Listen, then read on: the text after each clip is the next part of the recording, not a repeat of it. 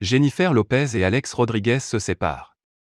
Alors qu'il avait démenti les rumeurs de séparation il y a quelques semaines, GLO et Alex Rodriguez viennent d'annoncer qu'ils n'étaient désormais plus fiancés. Nous avons réalisé que nous étions plus heureux amis et ferons tout pour le rester. Nous allons continuer à travailler ensemble et se soutenir sur notre projet et entreprise en commun. Nous nous souhaitons le meilleur pour nous-mêmes et nos enfants. Merci à tous ceux qui nous ont témoigné leur soutien et leur sympathie ont expliqué les deux stars via une déclaration diffusée dans l'émission Today sur NBC. Alex Rodriguez aurait-il été infidèle à Jennifer Lopez? Jennifer Lopez et Alex Rodriguez se sont mis ensemble en 2017. Ils avaient annoncé leur fiançailles deux ans après. Leur mariage était initialement prévu pour l'été 2020 mais avait été reporté à cause de la crise sanitaire.